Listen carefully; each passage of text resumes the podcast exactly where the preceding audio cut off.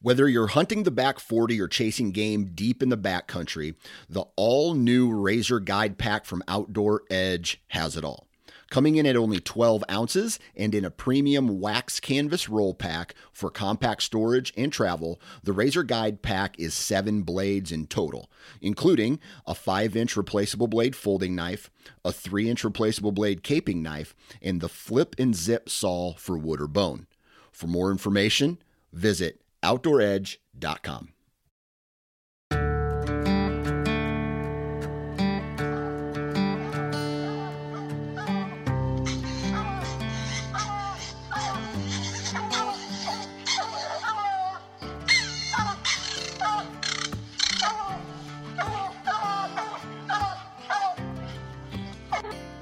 This is the Houndsman XP podcast.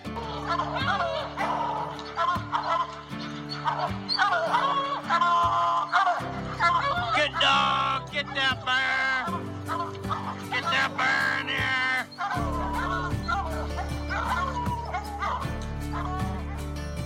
The original podcast for the complete houndsman. Look at your coat and go, Justin Hayes. We're gonna get him. We're gonna get him. The podcast that represents our lifestyle of extreme performance.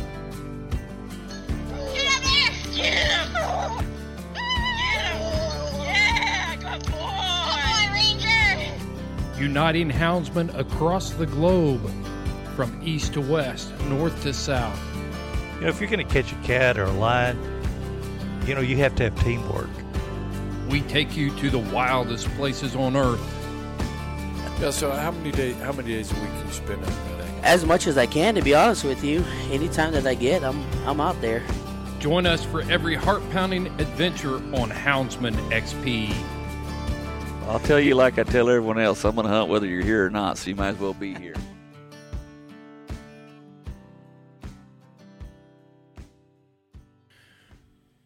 Welcome to the July edition of Point Blank on the Houndsman XP podcast. We got a full crew in here, minus Heath. Heath is on family vacation. He didn't put in a vacation request, so he might be fired when he gets back. But anyway, Point Blank is where we go a little bit deeper into some of the past episodes. We discuss some topics that might have been missed, and it's just a general mosh pit of entertainment for you. We just talk dogs, and this one's got everything. Chad Reynolds is in the house. We get sidetracked. S- Funny to say sidetracked on a hound hunting podcast. We get sidetracked on some training issues and some training advice from the one and only Chad Reynolds. Seth is in the house.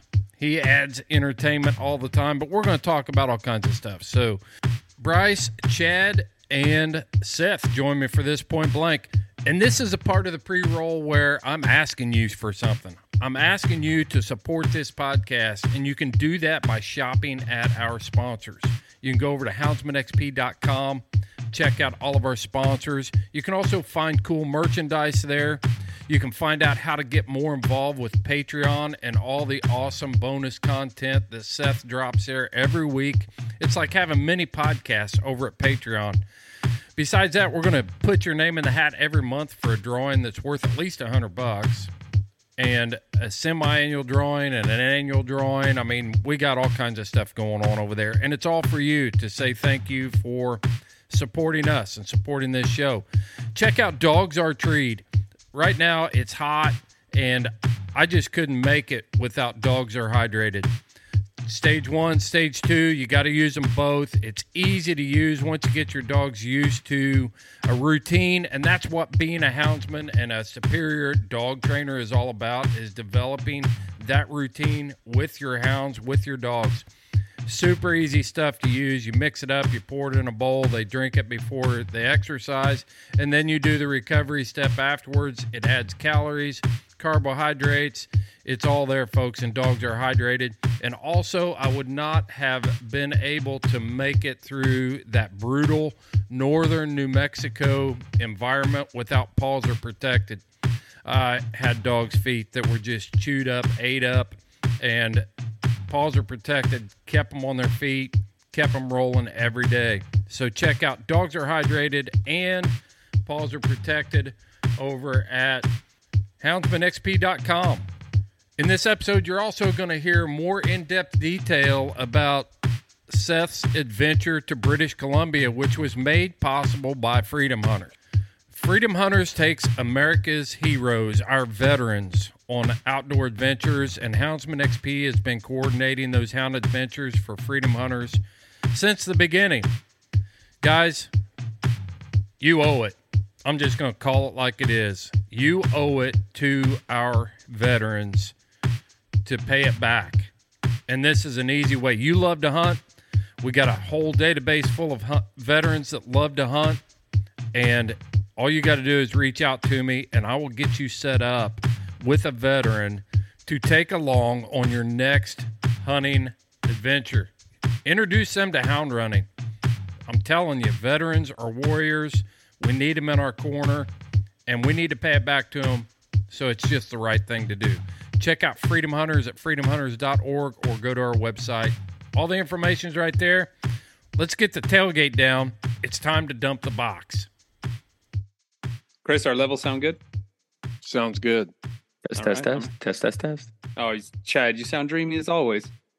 Chad's dreamy. He's a dreamy. He is. Wait a second. I've got bear hunting on my mind. Can you tell? Well, I thought you had hair hunting on your mind.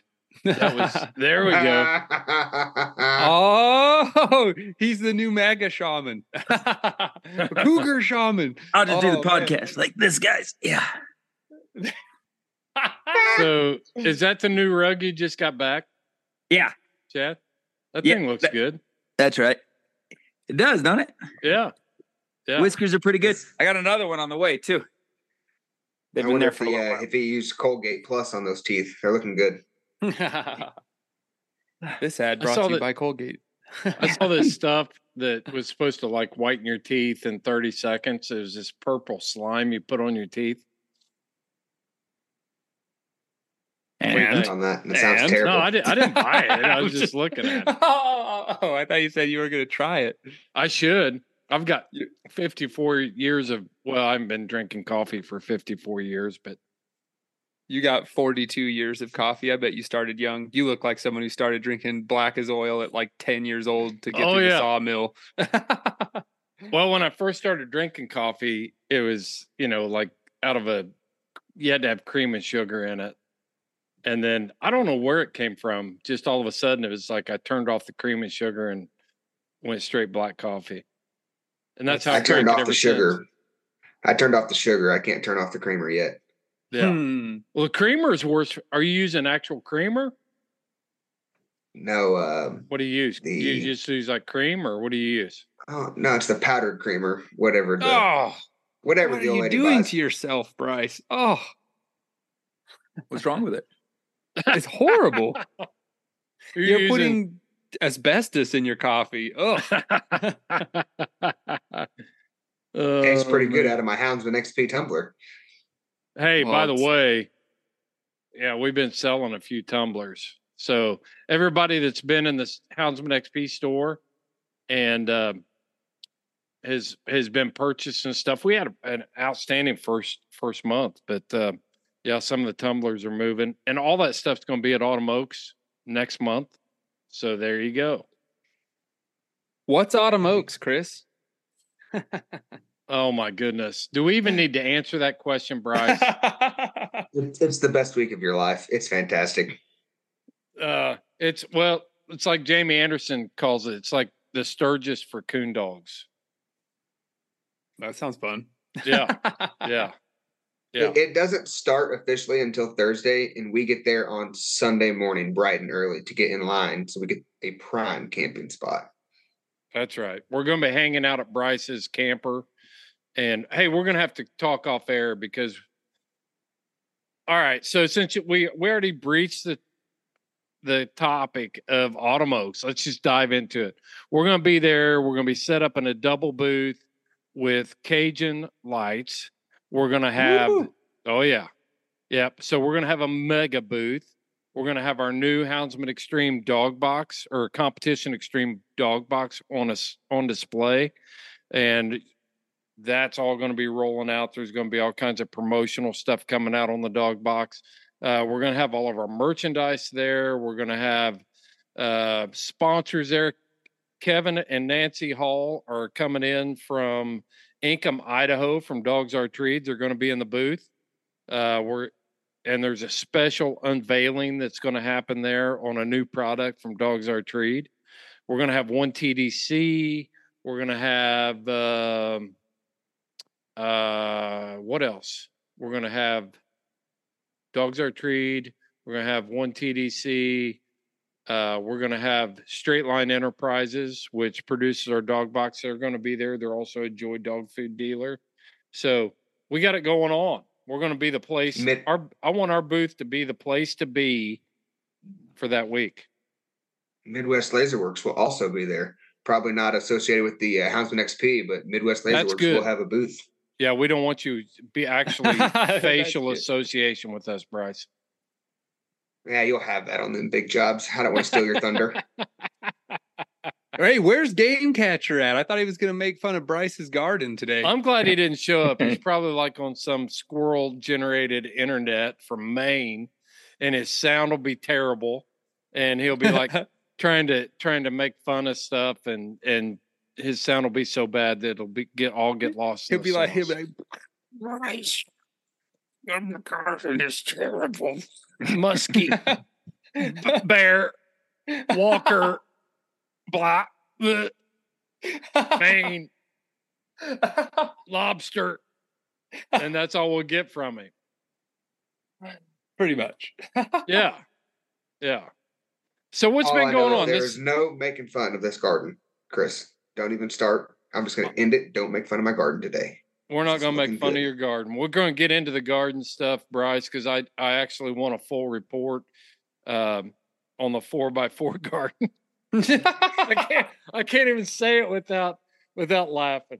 Okay, so um, but let's let's dive into this point blank. We've had a lot of stuff going on the last month or so. It's been a while since we've we've done a point blank, and um, Chad's out there doing all kinds of crazy stuff. Seth just got back from Canada. Bryce continues to knock down big wins and and stuff at competition hunts. And I just got back from New Mexico. So we got plenty to talk about. And if we have time, we'll talk about that thing that you call a garden. So um Chad, what you been up to, man? Oh, um, training puppies, training bird dog puppies right now, and and sighthound puppies. That little guy is so cute, Chad. oh, dandy. That's his. Uh, that's a secret weapon. That's what that is. Oh my god, he's so cute. The instinct. He's a instinct. Llewellyn seller setter, right? Yeah, that well, yeah, that's right. He's a. eh, There's some weird uh, technicalities that may, you know, like his bloodline, his lineage forever has been Llewellyn setters, and if I if I'm getting this right, the registry is pretty much closed. So even though Llewellyn setters are from, you know, uh, That's The kind of world over. toity. Yeah, well, i i Spain, their dogs hunt that way, but they aren't in the stud book. So, like, he's an English setter of Llewellyn descent. Eh, There's there's all kinds of nonsense Llewellyn on gets with you. uh, Llewell, Llewellyn gets you a glass of single malt sixty year old Scotch at the And you field. do your yeah, pinky up. and pinky up and Yeah. stuff like that. If you just got a like a an English setter, it's like, oh, okay. There's some there's some uh, you know something over in there in the punch bowl that you can have. But if you have a Llewellyn, then it's then it's the Scotch drinkers. That's right. Yeah, I'm, I'm the fir- excited about him though. It's it'll be a new style for me. You know, um, like the creepy, the little panther crawl. For anybody that's not familiar with him, that's what this bloodline's notorious for. Is it's a its ability to track. So a bird dog that you know is a specialist at tracking.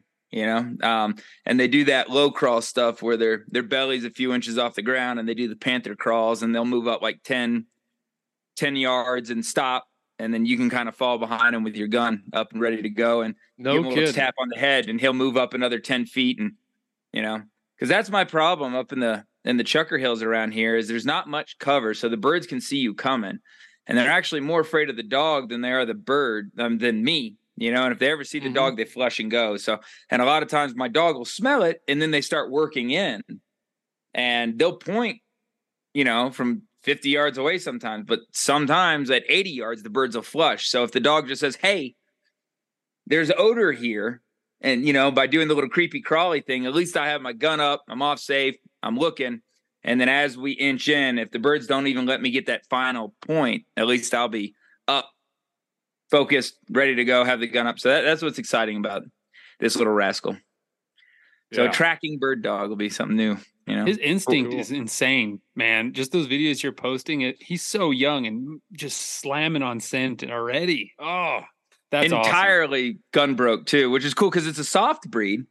You know, very handler sensitive. You know this this line specifically, very handler sensitive. So the breeder even calls it, a, you know, my dogs are soft. Um, so takes the correction very seriously. You know, very mild correction affects them. But that said, he's already entirely gun broke. I got the uh, little 22 specials in the revolver, the little six shot revolver, and I could I could wear him out. I could I could stick it in between his legs and just ba ba ba ba ba ba ba ba ba, and he's he's trying to bite the gun and everything. It's he's Oh. totally gun broke already at 11 weeks. It's pretty cool. Yeah. So, Yeah. So what what is it? I've always asked this question. Hmm. You know, we've all seen the the video of the litter of German short uh, short hair pointers with the wing out in front of them, and instinctively everything goes on point. I've Mhm. always wondered why those instincts are so easy, not easy, but what is it about? Why can't we find those kind of genetic markers and instincts within our hounds? What's what's going on there? I think you could. It's just uh, the the there's a lot that goes into it, and there's differencing uh, differences of opinion. So I'm just going to give you mine, you know. But like trials or field trials are one of the things that have really helped out bird dogs, where it's you can be tested. It you can come up with a program, set boundaries, you know, and give them time limits and plant the birds, and you know, test each dog very similar to each other. And even now, there's a lot of hunters like the bloodline I got my dogs from. They don't they don't trial, but a lot of that came, you know, that that like jump started the the the whole venue, the bird dog venue. Um Yeah, and, I don't. uh, I don't know if I buy into that, Bryce, because I mean, how many night hunts are there in a weekend across the United States for coon coonhounds? The Houndsman XP podcast is fueled by Joy Dog Food. Joy Dog Food has a rich tradition of supporting the houndsmen of America. Founded in 1945, Joy is proud of its history and the relationship it has built with the American Houndsman. And in 76 years, there's never been a recall. Made with 100% American made high quality ingredients, Joy Dog Food has one of the highest calorie dense formulas on the market. For 76 years, this made in America product has kept hunting dogs in the field day after day, season after season. And when we say made in America, Joy has a long track record of fighting for American freedoms by being on the front lines against the animal rights movement and their extremist tactics. Joy will fuel your hounds and fight for your freedoms, fueled by joy.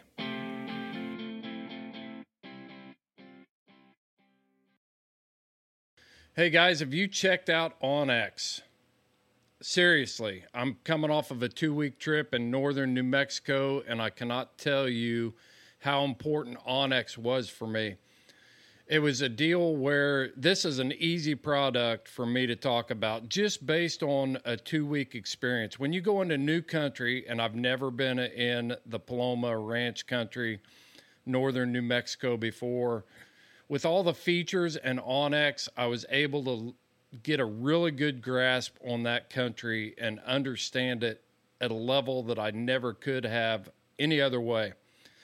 There's features in there about tracking yourself so you can make your own tracks and keep track of where you've been. That's important when you're when you're trying to navigate and head off hounds and and learn trails. It's sped up the learning curve so quickly. Uh, and terrain features. You can look at topo maps. You can look at, at like heat maps that show you the degree of angle so you know where those big drop offs are, know where your dogs are headed. I can't I can't say enough about it. You just got to get into onX and check out all the features. Go to onxhunt.com and get the elite subscription today. Use the promo code HXP20 and you will get 20% off of your subscription, your annual subscription to onX. Know where you stand with onX. What do you think? Way too many. A Way too many. Um, I would say across the United States, there's over 25, 30. Easy.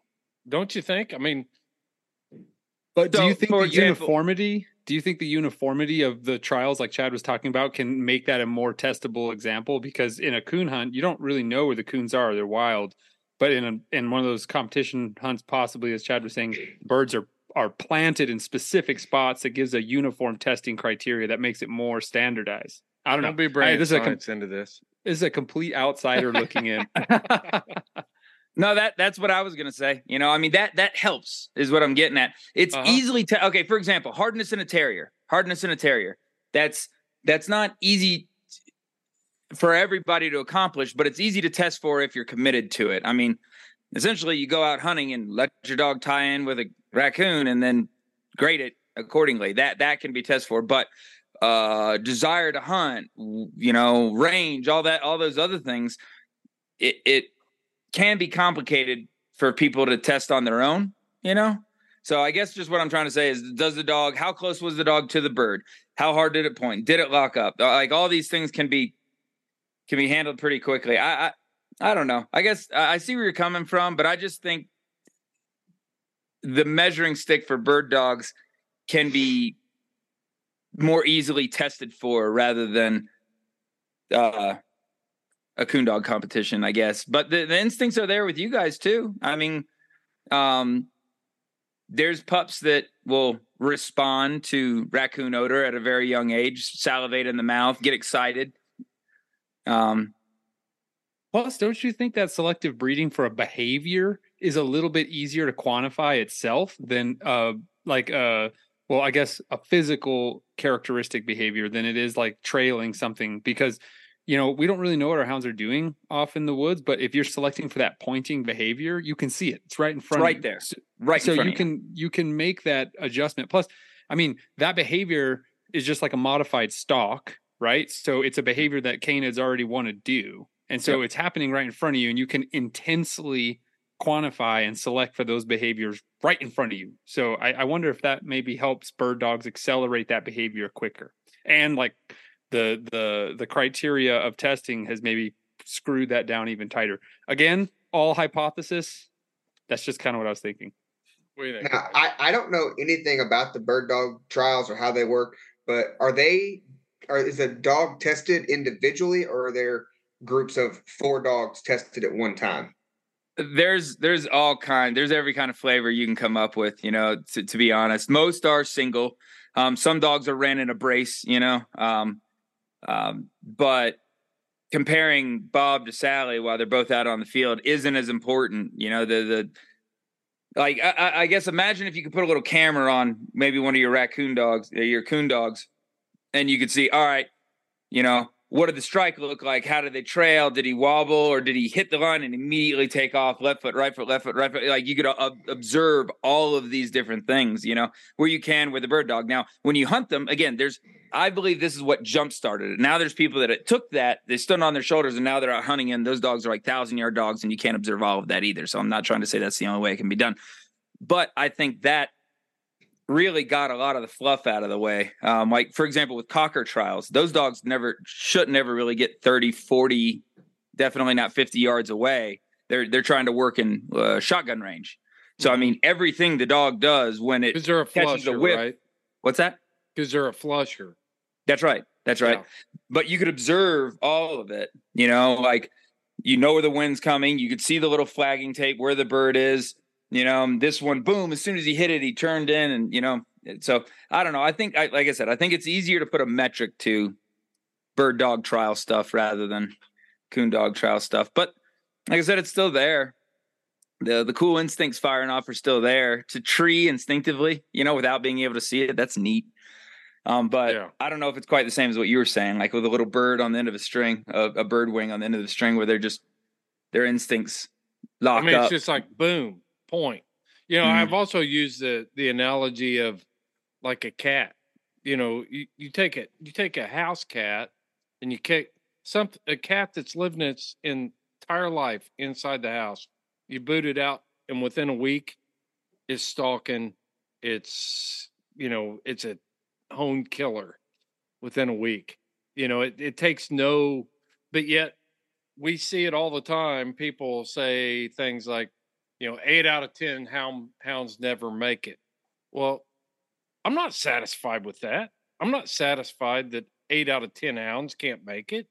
what are we that's a good doing if if what are we doing as hound breeders if eight out of ten can't make solid serviceable dogs when you can take a, a house cat and throw it out in the yard and not feed it for a week and it's catching its own game and it's supporting itself the instincts come out i'm not i don't i don't buy that but when I when i see what you say uh, chad about the the bird dog thing i think that what we do with coon hounds in competition or bear dogs is completely different. They're working without direct supervision long way away from us so there's a there's a little bit more to it I think if we, you know, I'm not even suggesting this, but I'm saying you're just gonna have to jump in bryce you can't raise your hand don't be raising your hand if there was a point blank. drone, if there was like a drone that could follow on and then watch, you know, a track a dog. I mean, because even like some of the coyote dog stuff in the pens, like they're they're grading whoever the first dog is across the road. You know, yeah one, two, and three, one, two, and Yep. three. Who's actually running that track the best? Ah, you know, like that's that. that it's it could just be whoever's cutting the corners and getting out front. You know, could could be, could be. Don't lynch me, please. help me but- bryce I don't think that it's I don't think that it's eight out of ten hounds don't make it. I think it's eight out of ten hounds don't make it in the time frame that people want them to make it. Especially in the competition side of things. It is all Great about point. who can do it the fastest, the youngest. Great point. I was gonna say because you have no no pressure on that stupid cat. Like it's just out there. We put way more pressure on a dog than that dumb cat. Plus, I'd argue eight out of ten cats that go outside are dead in three weeks from predators anyway. But that just being said, that's a good which thing. is good. Good job, predators. but like, yeah, I mean, uh, yeah, I agree 100 percent with Bryce. I feel like it's just that man, we put a lot on those dogs. So yeah, we, I well- put a ton on yeah. them, and and there's a lot at stake. Like you, we're going out there hunting, you know, with the sixty five hundred dollar entry fee, hunting for a hundred thousand dollars. You you've got to have a lot at stake, and you have to have a lot of pressure on them. You know, you you take the elite level to those, you take your elite level hound to those elite level events. You know, just because the dog doesn't tree four coons in an hour doesn't mean he's not a coon dog. You know, a dog that might tree two coons an hour is a coon dog. It's just, are they going to suit you or are they going to suit me? What purpose are you using them for? You know, yeah you don't take a you don't take a his whole life doesn't want a deep and lonely dog. He just doesn't. You don't take a plow horse to the Kentucky Derby. you know, Very true. yeah, Yeah. you just don't. It it doesn't work. But it's I'd uh, also I'd also say this though. Here's here's another idea. Uh, just just like you said, you know how you see the bird dog people with the wing on a string, and they flop it around and they all lock up on point. Right? Like you said it. You've observed it. yeah, You know. Like, and I'm not saying this is the trick to it. This is the answer or anything like that. But like, what if houndsman started getting a little bear scent, and at how whatever age did it from you know across the backyard and just turned all the puppies loose in the backyard and then all the puppies ran out there to go like explore and then all seven of the eight hit the track one of them just went off in the corner and did its own thing and one puppy out of that litter actually opened up on it. Never having mm-hmm. smelt it before and just kind of whimpered a little bit. And you genetically Chad, sterilized feel all free. the others and bred that one and the next litter did it again and next litter did it again and next litter did it again and eventually the you know you're gonna have a bunch of puppies that are just opening them on scent just instinctively. It's get I well, I think may you, be what it is you tapped into something right there, and it was an overlooked podcast that Heath did. He did a two Just here to say. Chad needs to tune into the journey. yeah, so Heath did a two part podcast, and people didn't listen to it because it was hard for them to listen to because it was translated in Spanish. And then he did a follow up with with Mark Dufresne, and they broke it all down. But I would encourage everybody to if if you're interested in what you just touched on, Chad, to go back and take the time and listen to what Heath put together with Miguel from Spain on the Tracking 101 podcast, part one and two. I mean, it was it was unbelievable information that if you want to increase your success rates in developing great trail dogs, then I don't know how you couldn't listen to that and and take something away from it. Is that one of the things they do with the odor and the puppies and a litter? Oh yeah, yeah. They start early. Well, we can tell you haven't been doing your homework. Oh, Jane Oh, told me that was a great episode, actually. Yeah. I could tell you what I've done with every hunting dog I've ever raised, and that's one of it. When I go to check out the litter, you know, Yeah, that's one of the very first things I do. I take any. It doesn't even matter what it is. It could even. I've even used my wife's perfume one time. I'll take it on a rag, you know, I'll scuff it on my boot, or I'll just drag it across the ground, and I'm asking them to turn the whole litter loose. And even if I'm not looking for anything, I want curiosity. I want them to get out there, identify it, and then respond to it in some fashion. And I'm okay with that. And then I want them to. Uh, the next thing is uh, willingness to forgive, you know, and, I've and got- overcome. I've got a question. You brought up something that's crazy right there. Your wife's perfume. Mhm. Why? And I, I already know the answer. I want you to expand on this. Why would Okay. you choose that for your puppies to follow? I've got got my own theory on it. and I'll say it after you answer. Okay. Uh, to me, it's just uh, in a sense of olfactory, it's it's loud. It stands out. It's it's very strong.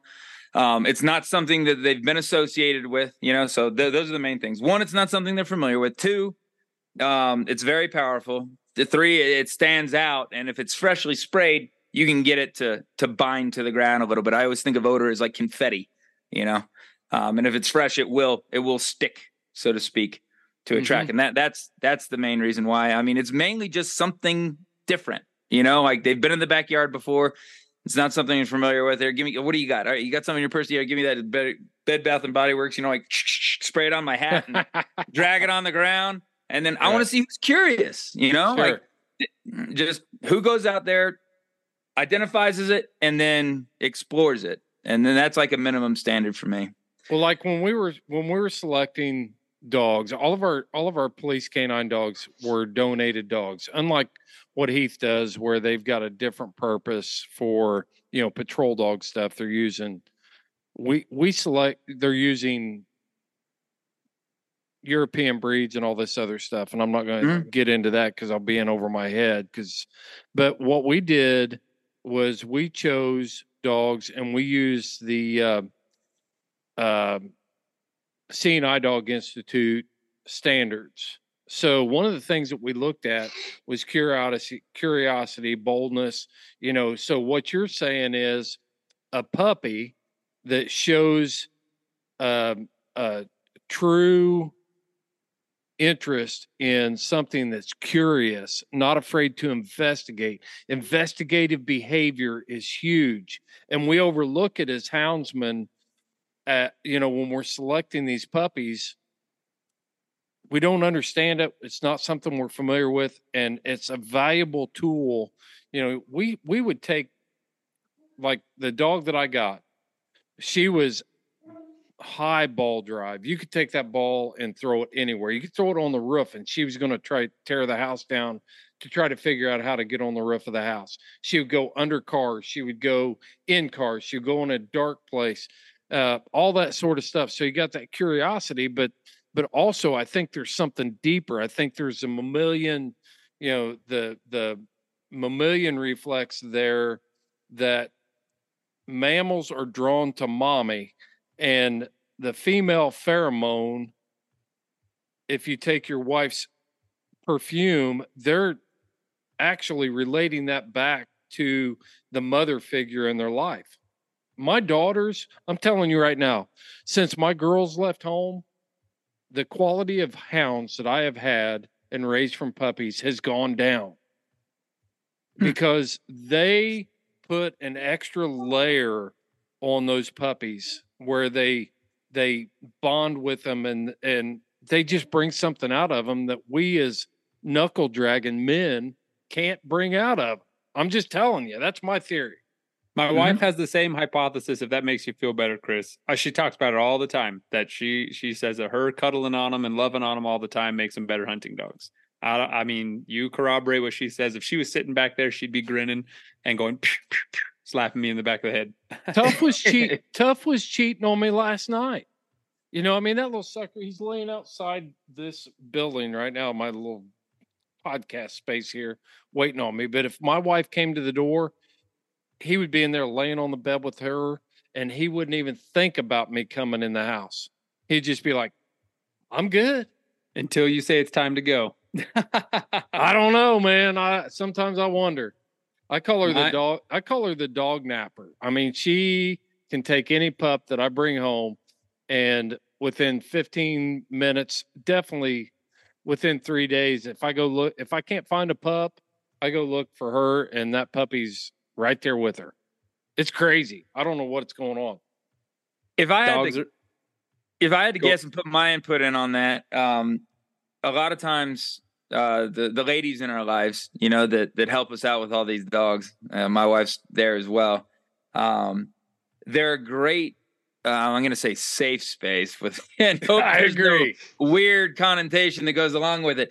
But there's, uh, you know, uh, my wife doesn't have any expectations for the Exactly. puppy. There's no standards he has to meet. You know, he doesn't. She doesn't get on him for anything other than chewing up this or that or peeing in the wrong spot. After that, it, you exist and look cute, which you know most puppies, you know, have in spades. So I think, and to to to go back to what you're saying, uh, Chris, I think it it sure as heck can't hurt to have somewhere they can go where there's like barely any expectations, you know, like, and they're gonna win, so to speak, you know. Whereas with us, you're like, I need you to do this. All right, almost there, almost there. Okay, great, you got it. Okay, cool. Now, now I need you to do this. Yeah. All right, yeah. you're almost there. You're almost there. All right, cool. You got it. Now here, you know, like with them, it's like, come here. Mm, Exactly. You know, and and dogs that have that, I, you know, like I'm not saying they need that from both parties. I like it separate. You know, like Mhm. you know. So yeah, I mean, I'm not get- gonna lie, I do it too. When I see Calypso, the cutest greyhound that's ever lived, I can't help myself. I turn into a little puddle. I'm you, you, my Calypso because she's so gross. Is she the one that eats her own shit? uh, no, not her own. She's not disgusting. Everyone else's. Ah, see, that- I'm not loving on that dog. No way. it's just her mouth. You could kiss her head. No. Hey, I'm telling you, I took a I took a puppy one time. This is about six no, probably close to a year ago now. I took a puppy out hunting, treat its first coon, knocked that coon out to it, let the dog enjoy the coon. That was at like two in the morning. I had a vet appointment, 8 a.m. sharp. And the vet tech was letting that puppy just kiss her and lick her all over the face. And I didn't even bother to tell her where that dog's Oh, mouth had been they six hours deserve ago. it. they deserve it, Bryce. Let her you wait and tell her when it's all over. You know. Plot twist: She got coonhound paralysis. Yeah. well, I think we've just from from your last statement there, Chad. I think you're officially the leader of the Houndsman XP He Man Woman Haters Club. Um, but no, I think I think there is definitely something to that with with puppies and giving them. They've all. That's why we crate train to give them safe spaces and you know. I hate using that term. I know. We need to come up with something else. I We don't- I do. We got to come up with something else. the den. I'm gonna go brush my teeth now. I don't want to even say safe space. Yeah. Ah. All right. You know, we just had like that last like 30 minutes of this podcast about training all that. And then I was gonna be like, Chad, what about your sight hounds? And he's like, Oh, they chase things. The end. That's training them. well, no, my new dog box actually, my new dog box is up on the the the flatbed, and then even higher than that. So it's way up there. I mean, like it's it's you know just below my my chest here. You know, and they're Those are your boobies. jump up and what's that? Those are your boobies, your man boobs. okay, those are pecs. How dare you? Oh, I got yeah. your back. Chad. my, my Sorry. chest. At My chest. 54, they're at 54, they're man boobs. Yeah, Yeah. fair enough. But they're only having to jump up 51. and thread the okay? needle, and that's that's that's that's hard as puppies getting them trained to do that. I'm I'm Yeah. I'm I'm throwing up. I'm bringing hay bales with me. That's a little little tip there. um, at the house, I, I stack them up in a set of stairs, you know, until, and I just every day they come in, they go up there, then they go to like, it's just a part of our routine. They, like, I'll have them inside in the crates inside. And every morning I get up and I leash walk them out. And then they run up the, the uh, hay bales up into the thing and I give them a little squirt of Cheez Whiz. Um, in the beginning, I used to squirt the Cheez Whiz on the very back wall so they can go all the way in and find it themselves. And then I just slowly start removing hay bales. And now we're down to two hay bales. So they're still jumping almost like four feet. Um, and then when I take them out hunting now, I just grab the hay bales and I throw them up on the rig rack, you know, and I take them with me. And then when I unload them, they go out and hunt around. And then I set them up before I come back. And as I as I leave, I fill a little bucket of water and put it up in the in the dog box. So as we come back, the adults go in there, and I find they follow way better than they're told to do anything. And my Mhm. adult dog jumps up in there, and they hear the drinking of the water, and they just follow them right up in there. And they'll, they, if they don't think about it, they can do amazing things, you know. But if you're like, you slow them down and like say, "Hey, you can do this. Try it." They're like, "I can't. I can't. I just can't. It's impossible. I don't have feet. I, you know." So yeah, yeah. that's working out for me with the sight hounds. Unofficially, Cheez Whiz is the greatest training tool of all time. I'm so happy that I convergently came to that when I found out Chad was using Cheez Whiz too. I've been using Cheez Whiz since my guys were just little teensy tiny monsters, and oh, it's the best. You could get a dog to jump through a hoop of lava or a pool of lava with Cheese Whiz. It's the best. Real question is: Do any of you eat Cheez Whiz? Nah. No. I Okay, don't. good. I don't. I, said, I didn't want any crap from my it- creamer if you guys are eating Cheez Whiz because that is the nastiest stuff on this planet Earth. Seth lets a shit eater take some Cheez Whiz and then he squirts himself some too. It's not shit. It's cheese. Oh. oh man. As All long as so Oh, I want to talk. I want to talk about. I mean, we've heard the we've heard the whole thing. Let's just do a brief recap on the last all mixed up because I want to save Bryce's episode. That that episode was unbelievable. That you the last one you dropped Bryce, but um, Oh yeah. you guys did some cool stuff besides talk about there's all kinds of stuff on patreon if you want to see all the the extra the uh, bonus material seth has got that all up on patreon there's a complete podcast with all mixed up breaking it down but you guys did a couple other things that i thought was really cool cool that i think we need to talk about and that was the gear review and you did the keeper call so Yeah. yeah, I Buddy. mean, That was you, brother, man. That was great ideas. well, I mean, I just have too much time to drive around in, in the in the woods or in the desert, I guess. But yeah, I mean, as far as everyone heard, uh, Canada was insane. And actually, I just uh, we're still talking to some of the veterans that were there. Um, uh, uh, Jason, no, not Jason. Sorry. Uh, geez, Louise, I got them all. I was talking to, still talking to Dylan, and uh, I just got a message from one of the veterans, you guys, who was there on the trip that was blown away from uh, how much fun the hound hunting was. And it was Jason. I apologize. Yeah, Jason just got a hound, you guys.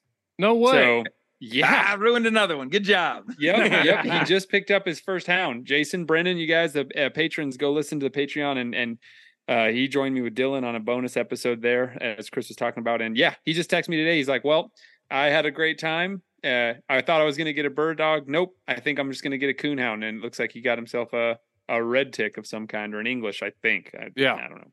It looks like you can't. Yeah, we see can't see that looks like an english dog Yeah, yeah. So anyway, It's one of them um, off-colored dogs, according to Bryce. It's one of them off-colored dogs. He's giving Yeah. you the thumbs down right now, Jason. Yeah. I'm just Hey. saying, those English dogs can be hard to live with. I have seen them do very good work, but man, they can be stubborn. Hmm. Hmm. Oh, now. Yeah. Not so as stubborn anyway, as blue ticks. Not as stubborn as blue ticks. See, anybody can, any any idiot can take a walker dog out. As much as, as many of them as there are, and as many people that are breeding them, sooner or later you're going to find one. They're everywhere. You can find one that's decent somewhere. But when you start getting into the specialty breeds, you you give me a guy that's got a black and tan coonhound that shows up and he's always a threat. That's the houndsman out of the group. That's the guy. He's the one. And I'm not even a black and tan guy. Now, if you take a guy that's got a Plott that's a threat at the at the PKC event, then you better watch out for that guy. He's not packing junk and he knows what he's doing.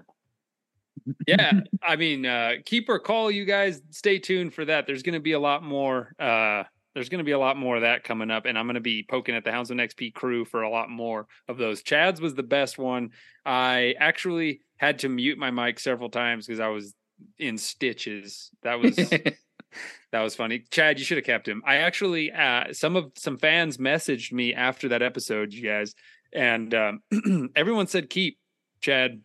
So I just want you to know They didn't four- have to clean up the sewer bucket three No times kid. a day. speaking speaking of Canada, Lloyd Hooper, uh, the guide out there, uh, a good friend of mine uh, from from Babine Guide Outfitters, he said, "Hey, you're not drinking that water. Who cares? like, he's said, hunt him." Hey, Mackie Mans has got a pup up there right now that just won King of the Hunt at the uh oh, it was a blue tick hunt up in Michigan. They just made him a night champion. He was here. He was he's actually in a video. I raised that pup and he was in a video baying a bear when he was just real young. And uh you know what the the deal breaker was for me, Chad? That sucker peed in his doghouse. Yeah. Yeah. He just he he would flood his doghouse. He was too. I don't know why he decided that that was the place that he needed to take a leak, but I actually had to drill holes in the bottom of the doghouse and drain it out because they're attached to the back of my. Oh yeah, and it still smells bad. But so Why I- though? Why get rid of him? I mean, who cares, right? I mean, or is it just that I- gross? because That it was one- Go ahead. Go, go, go. because it was cold and I know it was an easy fix. I could have moved him and and put him in a smaller doghouse, but it was the the doghouse he was whelped in. I think he grew up, you know, letting a little loose in there and it kind of smelled that way anyway. But I really think it was just a a mental thing for him and it was just a deal breaker for me. It's like if you're not smart enough or you don't have the guts to go out and pee and show your wee wee in front of the male dog standing next in the kennel next to you, I don't need you. Mm-hmm. And and he he he goes north. Mackie gets him. Mackie loves him, and hallelujah. You know that was just the way it was. You've said mm-hmm. multiple times though that sometimes a zip code change can do a lot for a dog. Yeah, yeah. Because for me, if I get down on that dog, if I'm down on them, it's just like like they they gotta like resurrect the dead and walk across water in order for me to to even take Mhm. another look at them once I get done on them. That messy stuff though the, the reason i hate that i mean like black was a special case because he only pe- pooped in his water bucket you know he didn't poop in the dog box but i'll get rid of a dog that pees in its doghouse dog box the, any i hate cleaning it up Yeah, I do filthy. too. I'm too lazy to clean it it up. And- I don't tolerate it.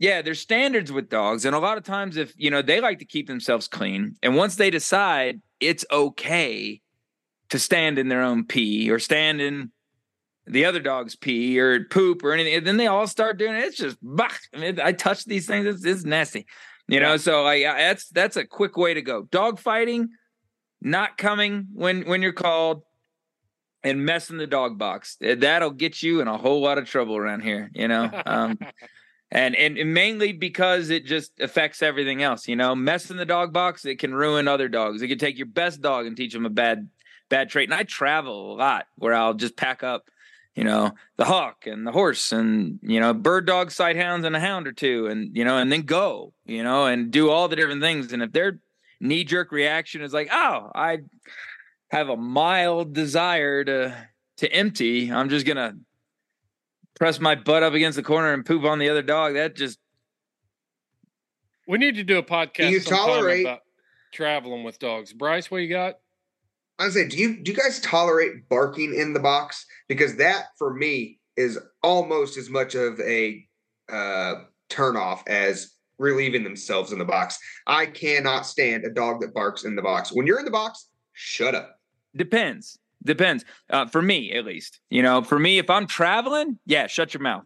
You know, and they know when I when I mean it. You know, but then when we're hunting, they know they can get away from it a little bit more because I rigged so much with bear and lion and everything like that. I'll, I'll rig. So they need to early on when I was getting started, I used to be that hard about it, you know, because with the bite dogs, they'll bark forever if you let them, you know. So it was really strict. Shut your mouth. And then I got to the point where like my dogs weren't rigging like they should.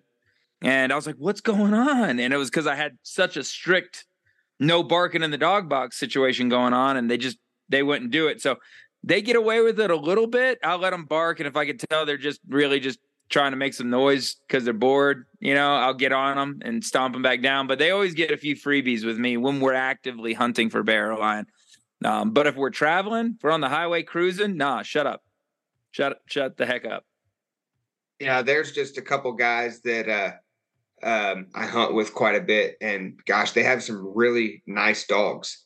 But the whole way to the woods, you just listen to them bark, and I just I can't. You're in the truck behind them, and you can hear their dogs barking, and man, it, I, it drives me nuts. Yep, I'm with you. I had a buddy that used to hog hunt, and he he ran them with hounds, Plott hounds actually, and uh, he'd load his side by side up into the horse trailer, and then like eight or so Plott hounds into the back of the trailer, and then take off and those things would light up from his house all the way out to the field. I'm like, all the pigs are gone now, man. They're we're gonna be chasing these things till dawn just to try and catch back up. You know, it just yeah. So I'm with you on that one. That drives me nuts. I I, I can't That's- stand it. Isn't that kind of an etiquette thing though too? I mean, it's it's one of those deals that uh, as houndsmen, especially, I've noticed eastern coon hunters are very intolerant of it. But but bear hunters and and things like that, um, you know, they tolerate a little bit more because they think that if they get on a dog for loose barking in the box, then it's going to affect their ability to rig bears and and different things like that. If you don't know how to finesse it, I guess it could. I mean, Yeah. but if you know how to read your dog, it's not it's it's fine. My dogs know. They don't ever bark on the highway, you know? Um and they, they like I said, they will they will get a little sloppy sometimes. Like if it's you know, somebody gets a little excited, they'll they'll bark and I'll get out and they'll shut up, you know, and I'll get in the vehicle and drive a few feet and they might bark again. I'm like, all right, hush. You you know what the heck's going on. And then they'll be quiet for the rest of the day and then explode when we cross that bear rig, you know? So it's Yeah. they can know the difference. You just I got to meet the standard.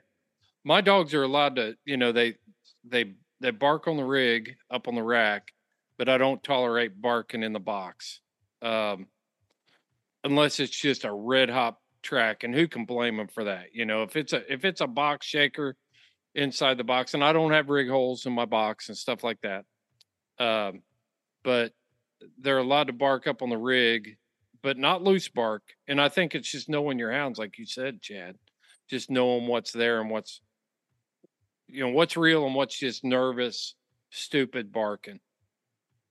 Because there's a difference man. You get a dog that you're going you just i can tell i've got i've had pups and and diablo will still do it to me he hadn't been hunting for a few days and you're pulling out and he's he's rolling out the driveway here and he's he's getting he's back there whining and carrying on and and different stuff i don't tolerate it Okay, so we were talking about instincts earlier. I got one for you. I got a pup here right now that barks like crazy in the kennel, and it drives me nuts. That's another thing I do not like. She wears a bark collar a lot, but I will say, I've never had to get onto her for barking in the box from day one.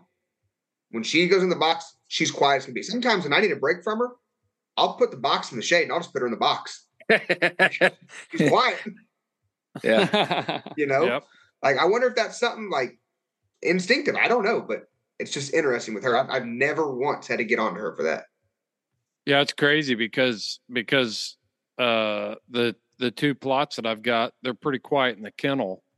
But if you put them in the box and they think they're going hunting, then you've got how mine are. You've Oh got to put the you got to have your finger on the button and and quiet them down. But I got um, four that are like that. I mean, you got one that it, Calypso, the one that eats all the poop. She's pure charisma. Okay, when it's time to go hunting Oh, in the yeah. morning, it's she's real- crazy. she's very metropolitan. She is. She is. She's a high class Co- lady. co- How dare you? cosmopolitan, cosmopolitan. That's a, She's all the politins. Yeah. Okay, but neapolitan Never Yeah, mind. there you the- go. Never mind this chunk of, of of shit between my teeth right here.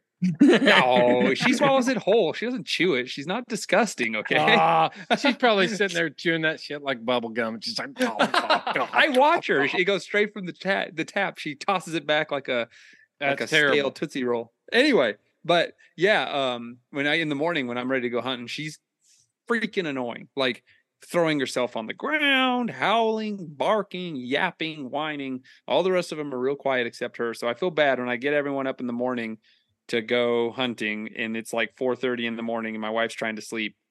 I have to put a bark collar on her, otherwise she'll wake Liz up, and there's just no way she's going back to sleep because Calypso is. And heaven forbid I have to leave Calypso. She's like salivating and freaking out. It's bad. So anyway, yeah, I uh I feel bad for her in the early morning. I, I don't have any of those problems in the box though. Um, when Strider was a little puppy, he'd pee sometimes in the box, but I didn't really. Yeah, whatever. He was a baby. He grew out of it. Now you bring up a valuable point there. I'd rather have one bark a little bit in the box. I've never had a dog turd from any of my dogs in the yeah, box. me neither. Me neither. you know, so I'd rather have a little bit of barking and and have to get on them for that than than have one that gets so spazzed out that they put liquid sewage all over the dog box. That's horrible. Ugh. Yeah, Yeah. deal with that the rest of the day. I actually, I actually have a dog, a sighthound puppy that's doing that right now, and I'm, I'm, I got it on the run. I got it on the run. She gets car sick, and some dogs throw up, and she'll just poop, even if it's not liquid. It she'll just go, you know. And then when I, if I ever go too long, all the dogs will hop out, and she'll be in the back, kind of woozy, you know. Oh man. And and it took me a little while to find out it was her, and now I know it's her. But um, I'm just She'll doing grow out of it. short, short, Yeah. short little, short little drives. You know, I'll come home from work, you know, and I'll load her up, and I'll drive down the road and turn around and come back and take her right back out and feed her, take her inside and feed her. You know, and I just try and just extend it. You know. Find her point. one of your- look back there, and she'll look drunk, and I'm like, "Oh, we've reached the limit. Time to get her out." You know? Is Yeah, it one and of your fluffy working. tails, Chad? What's that? Is it one of your fluffy tails? Mhm. Yeah. Yeah.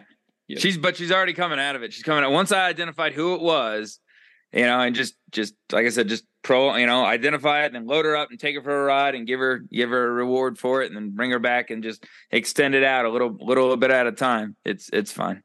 I can't wait to see them in action. That's going to be awesome, dude. They're they're looking so good. Yeah, I'm excited. Let's talk about gear review a little bit. What you guys are doing with gear reviews? What do you, Yeah. what are you guys thinking that you're going to take it? You did boots, and what else did you do? Did you just do boots?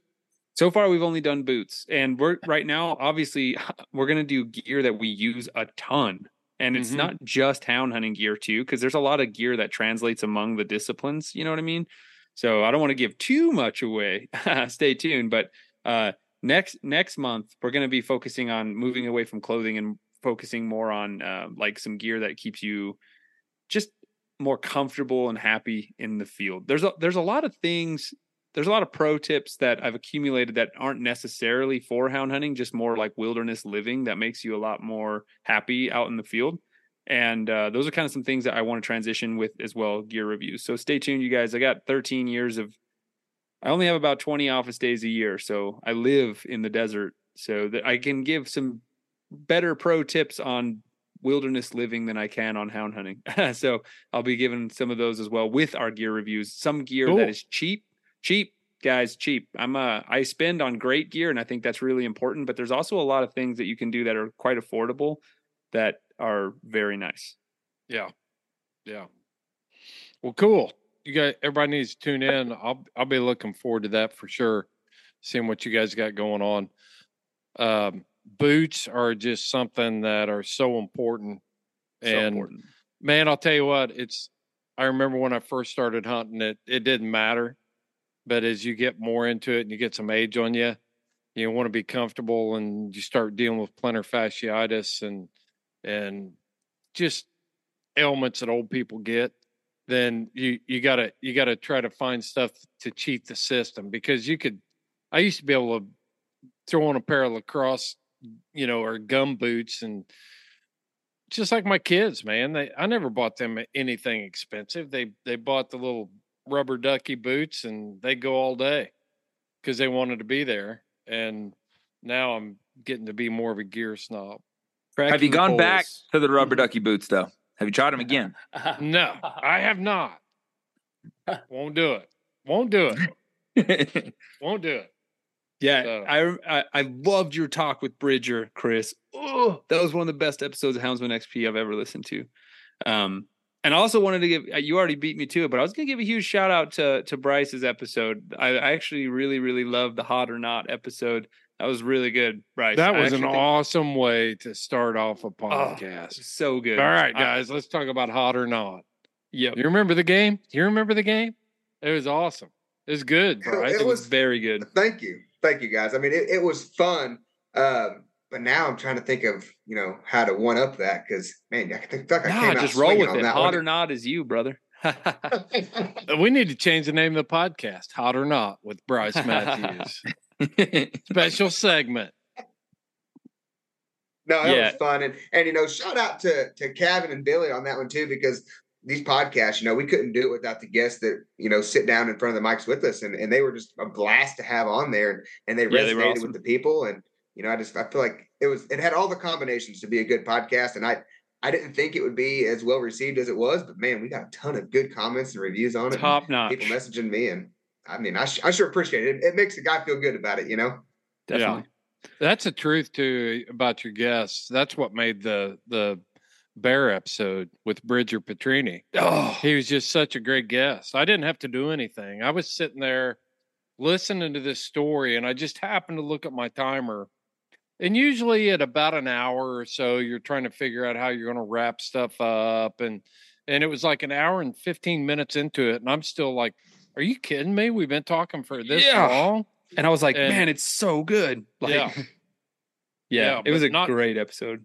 not Mm. taking away from anything that you did, Bryce, but the Deep and Lonely podcast is is really taking on its own own life, and the style that you're doing it in is just great because it's about it's about the guests and and you're really showcasing uh you know some people that that have their own ideas and and thoughts about it and you're letting them run with it and and it's kind of like you're the student listening and trying to glean all the knowledge you can so It, it is. It is hundred percent, and I've told that to several people, and and that's kind of how I am, just as a general person. Like i'd love to learn things.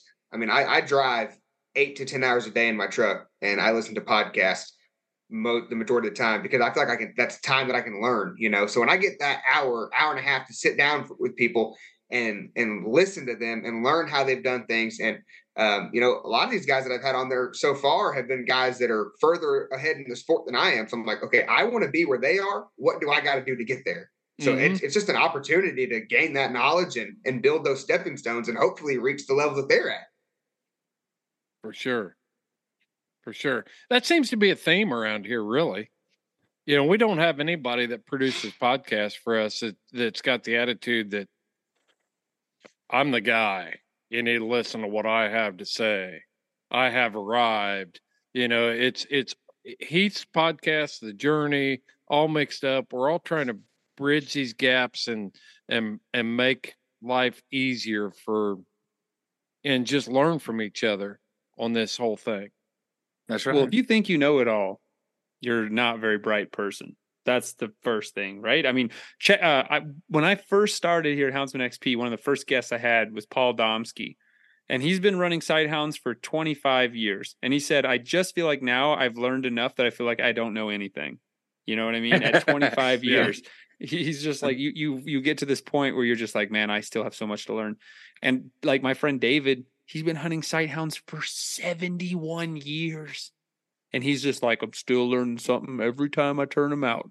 I'm like, damn, David, damn. And, You know? and, and that's the truth. You know, every single time you turn them loose, like I feel like I'm learning something. And I am a student of the sport in all aspects of it. And, you know, I'm very blessed that I've got a couple good buddies that I can call at midnight, one o'clock in the morning, because I know they're doing the same thing I'm doing. I'm like, hey, this is what's happening. What would you do? And like, well, try Mhm. this or try that, or no, you're doing just fine, you know? And so you've got to have two parts to that. You've got to have um, somebody willing to learn, and then you've got to have somebody willing to teach. Because if you're not willing to teach, you're not willing to spread the wealth, and you're not willing to grow the sport. So you know, I feel like I'm I don't know much by any stretch of the term, but I know more than somebody who's just getting into it. So when people message me and hey, what would you do here? What would you do there? You've got to remember that you know you were once that person. So help them out the best that you can. And at a point, you have to be like, all right, this is past me. Let me reach out to somebody else, or let me, uh, you know, get you in, in touch with somebody else who might know better. I heard a preacher one time uses the phrase he was, you know, he's giving his sermon and and he was trying to get his message across, and it was a touchy subject.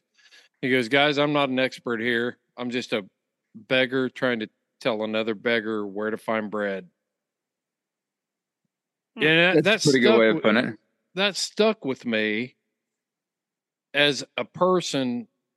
I learned something from all kinds of people that I hunt with. You know, I just got back from two weeks with Shorty Gorham out in New Mexico and and just watching the way he does things with hounds and you know, I learn, I learn, I learn. I learned stuff when I was talking to Bridger Petrini. I learned stuff uh, you know, if if you're not willing to open your mind and I mean, you've got to have a bullshit filter, there's no doubt about it.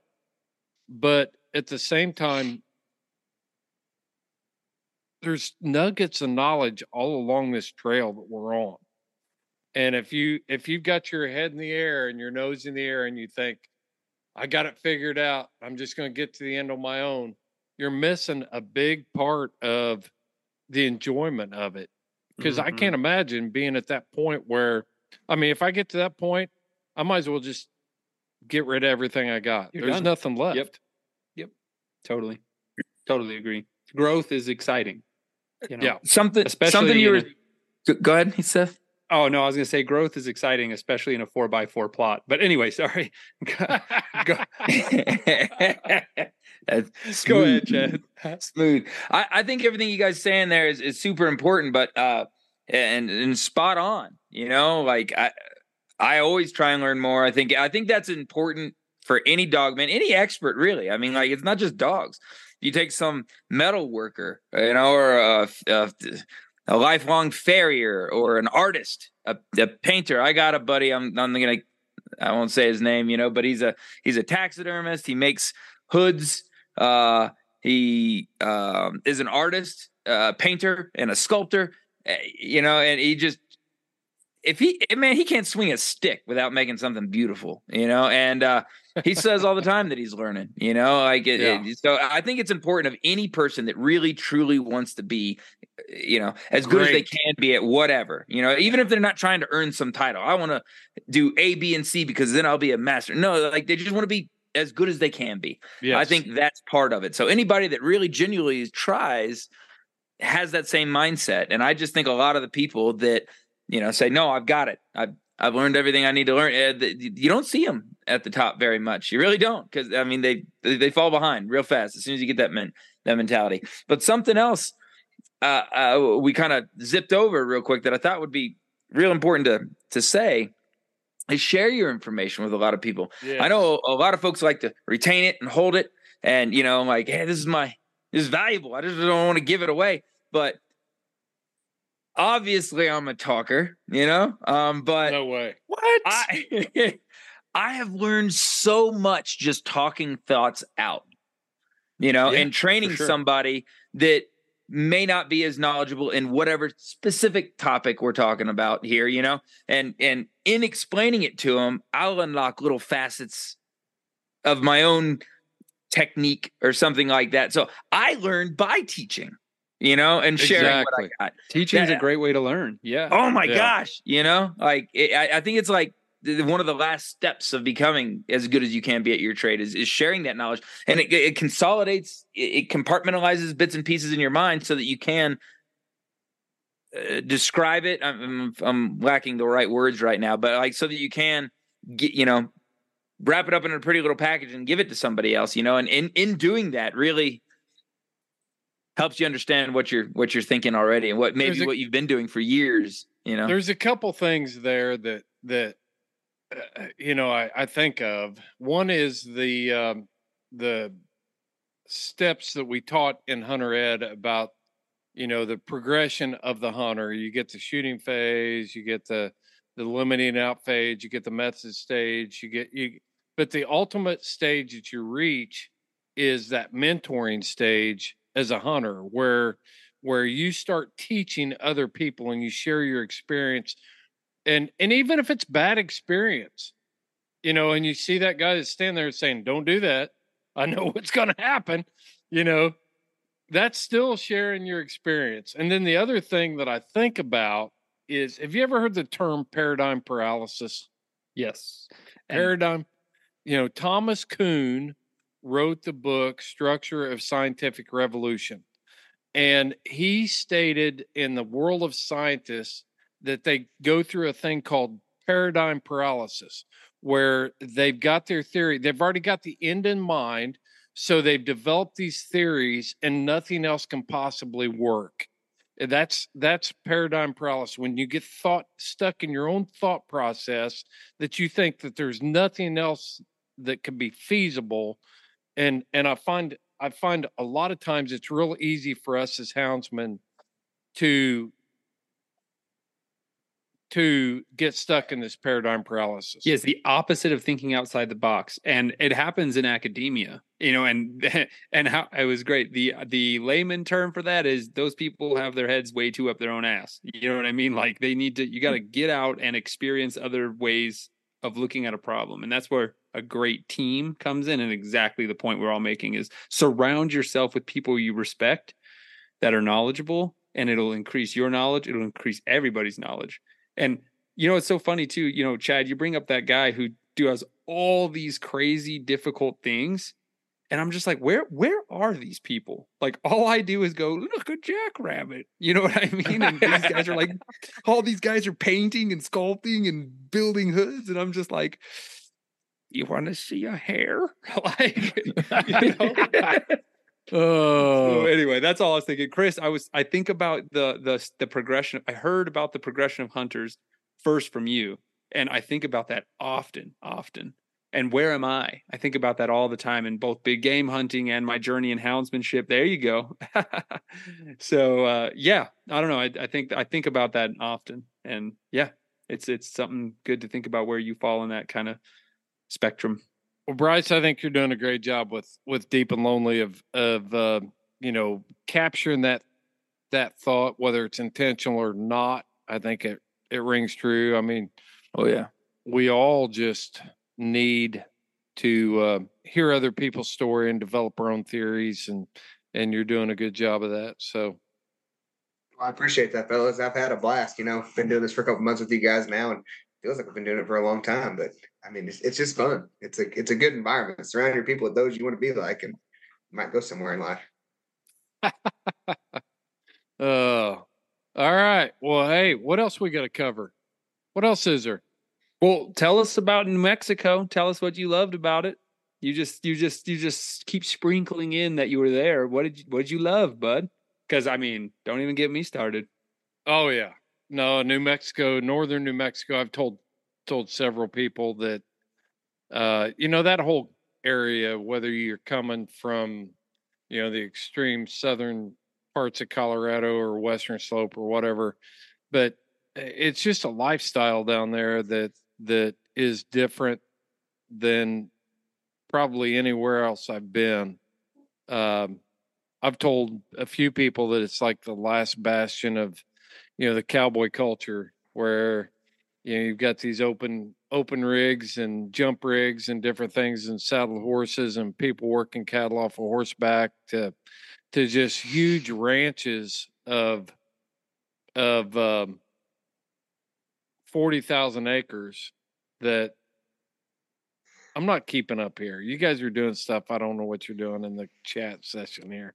But anyway, uh, you know, eh, the the ranch we were on was 40,000 acres. The TO ranch, as you heard in the Bridger Petrini episode, 400 pound bear episode, is 225,000 acres. I there's only 83,000 acres in the county that I live in. I mean, that's crazy Yeah. to think about how big this ranch is. You can put five ranches, five five of my counties in the Paloma Ranch almost. Yeah. You and know- then think about it too, is that that's deeded private, The majority of New Mexico's public. Yeah, well, So- we're not going to get the whole.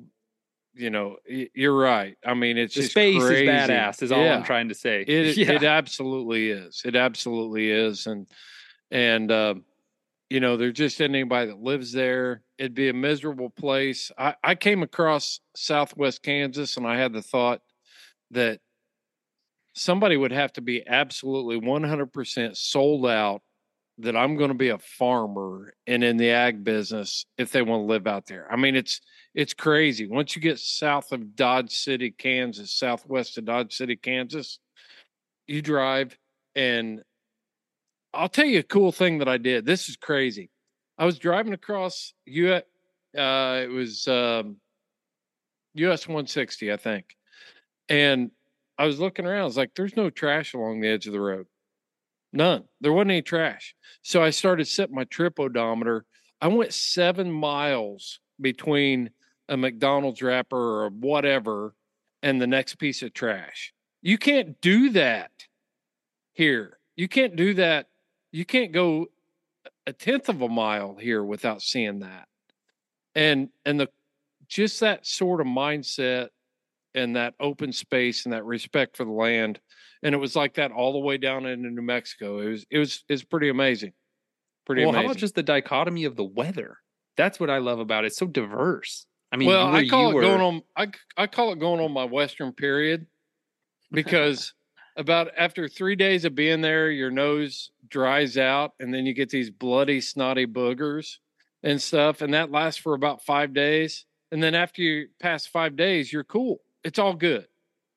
It's all good. So it's about the same same length as a menstrual cycle for your Your- nose. your nose would just be like a wasteland if you came down here. it's like seven percent humidity and like 111 right now. Yeah, yeah, but it was like tell 75 where you were.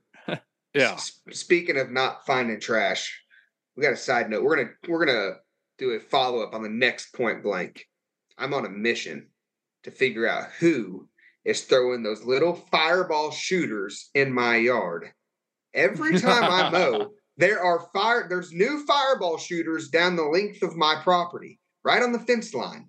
So I'm on a mission to oh. figure Oh. out who is doing that. Well, you just put out you just put out a calling card.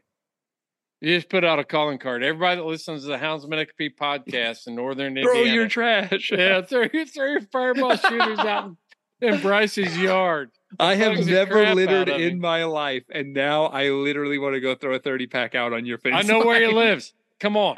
it, it it's ridiculous. And Chris knows where I live, like right on the edge of the where the cows are. It is just, I mean, there's four or five fireball shooters every week that I mow. You got just seven kids in that house. Have them go out and mow the grass, Bryce. We've covered this. You know, they should be You mowing know- the grass and it wouldn't even bother you because you'll never see them. They'll just hit I them did. with a I mower was and scatter them across the lawn. I was teaching the oldest boy to mow. You know, I he mowed a couple times, and then the next time I went out to mow, and the front end of my mower was a little busted up, and you know, fa- failed to mention we hit a little something. But you'll, you'll have that on those big jobs. Oh, they got to learn right. somehow. Yeah. Yeah, but yeah, the fireball shooters, man. If they get in my garden, I'm really gonna be aggravated. I got an idea. mad. I got an idea for you, man. Go to your your neighbor's property and put a trash can out on out in their yard close to the road with a sign that says, you know, can you make it? Fireballs here. A you know? bullseye on it. Yeah. Yeah, so that everybody will just throw them, you know, before they get to your yard over in that trash can. You know, it'll be his problem then, you know, but maybe it'll stick, you know. You could do it on like a street sign or something. Chad, you're a training genius. It's Positive reinforcement. find the Have your behavior and how can you manipulate it, man? it's all the same. Oh man. Look at Chris that is son bitch right there. I'll tell you what. Hey, I want I do want to tell you about Tough and his his uh, bear hunting experience. And we did trash on some bears in New Mexico. So we were lion hunting. You, what are you going to do? You know, you get a bear track, you got dogs free casted, and, and they trash on a bear. This little sucker was sorting out tracks. I mean that that the hounds were were like bogged down on the cliffs and different things and he I'd see him looping out and then the hounds would follow him out, and boom, away they'd go. Extremely impressed with that little terrier. I remember you called me. You were so excited. I, Oh, you, yeah. you you were telling me you sounded that it made my heart happy. It did. you were like, oh, you were like Seth. He he ran. He he goes truck to tree. Yeah, no doubt. He definitely. Did he sound does. just like that? he was so Yeah, I did. gleeful. gleeful. Gleeful. he was so gleeful. Well, terriers are like little mascots, man. I don't know of another dog that could get you so pumped. You know, like they're just their enthusiasm for life. It it bleeds into everything around him. You know, That's exactly right. That's So- exactly I tell you right. what, I, I watched a video on Facebook this week that made me want to just quit everything I'm doing in life and train a terrier for nuisance control because it was the coolest three minute and 41 second video I've seen in a long time. It was And you know what I'm talking Tyler's. about, Chad. Tyler Slayton. when Oh that my raccoon gosh. Jumped out of the soffit of the house and that terrier came in and whack. I mean, it was game over. It was amazing. Like, I was like, that's it. I'm going into nuisance control with a terrier. Yeah, for sure. Well, well, do we have a treat for you? Yeah. Stay tuned to be all all mixed up next this month. There you go. There you go. Well, guys, I think we've been. I, I hate to put a time limit on it, but I'm getting sleepy. I'm old. No, I- seriously, been a great conversation. I appreciate everything everybody does. Make sure that you're checking out the Houndsman XP podcast. You can go to houndsmanxp.com. And before we wrap this up and I put a bow on it, does anybody have anything pressing that they need to get out before we we tell everybody where they need to find all the cool merchandise? Chad, round robin, good. shotgun, Chad, 10 seconds. I'm good. I'm good. Seth, Check us out, you guys, on Patreon. We're doing all kinds of cool stuff there. Uh, stay tuned. Our our twelve dollar patrons, a new round of Sportsmen's Alliance memberships is going out tomorrow. So thank you guys for your support, and uh, I love seeing you all there. Come check out our bonus material we talked about in this uh, in this podcast, and there's a lot more to almost every podcast me and Chad put out. There's tons of bonus material behind the scenes. That's right. Bryce, unmute your mic and give us your wrap up here. No, I just uh, want to say thanks to everybody who's been supporting Deep and Lonely so far. Uh, if you guys haven't checked it out, feel free to go over there check it out, uh, and then make sure to come by and say hi to all to all of us that are going to be at uh, Autumn Oaks. You know that was uh, something that I'm looking forward to. It's a great event. It's a very busy event for myself as I work it. Um, we take all the kids and the dogs camping, and then we hunt on it as well. So it's a busy week. Um, but I will be out and about and around. Feel free to come by, say hi. We can chit chat and uh, you know talk dogs. So just appreciate everybody and uh, hope to see everybody there. Cool. Cool. Yeah, it's uh Are you going to have anything from your garden at the at the Autumn Oaks? Yeah, uh, Nikki's world famous jalapeno poppers and stuffed peppers will be there. So feel free to swing by the camper. Uh, dude, she throws down. There's there, there's people there. You're not going to grow that much stuff out of the four by four garden. Chris. I'm You're going to go to the man, farm market on the way to Richmond. You're going to go to It's the farm market on the way to Richmond. The, Yep. the only thing that I am lacking this year, and it's a shame, is the corn. The corn Sweet is corn. not thriving. Sweet corn is Ah. not thriving. We I got like never six get corn to stalks. grow. You got six Uh, six stalks of sweet actually- corn. actually, I'm gonna send you a picture after this. It might be six. oh, oh, that's great, man. I That's tried to great. grow- We planted I a tried- bunch of it, and it just didn't come up. Yeah. Well, at least yours. I mean, mine got my hopes up. I tried to do corn once, and I bit into it, and it was like eating a log of wood. It was horrible. You're trying to grow it in sand. I Nobody- know. Yeah. Oh my gosh, that's why that. Well, I'm not even going to get into that. Um, anyway, moving on. Moving on. All right, so check out Houndsman XP podcast. We've got tumblers there from Midwest Laser Works.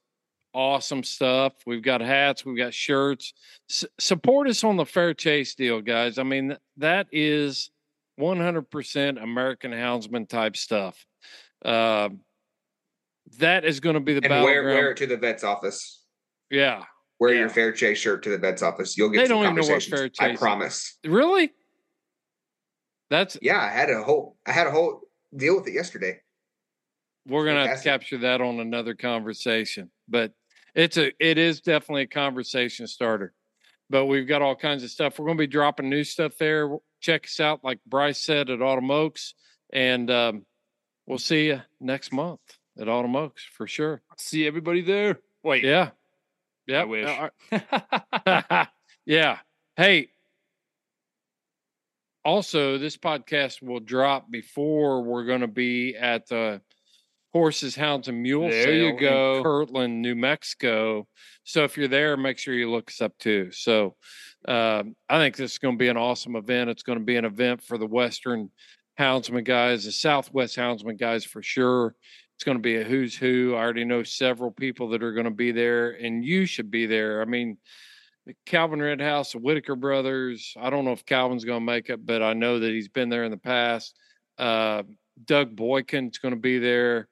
Uh, I'm not going to name drop anymore, but there's going to be some legendary houndsmen at that event that and uh, be a good opportunity. It's like a rendezvous for the what southwestern houndsmen. So check out check out that event.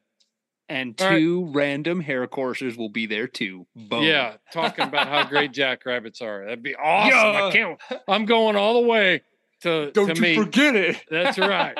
That's right. All right, guys. Thanks for tuning in to the Houndsman XP podcast. And this point blank, this is Fair Chase.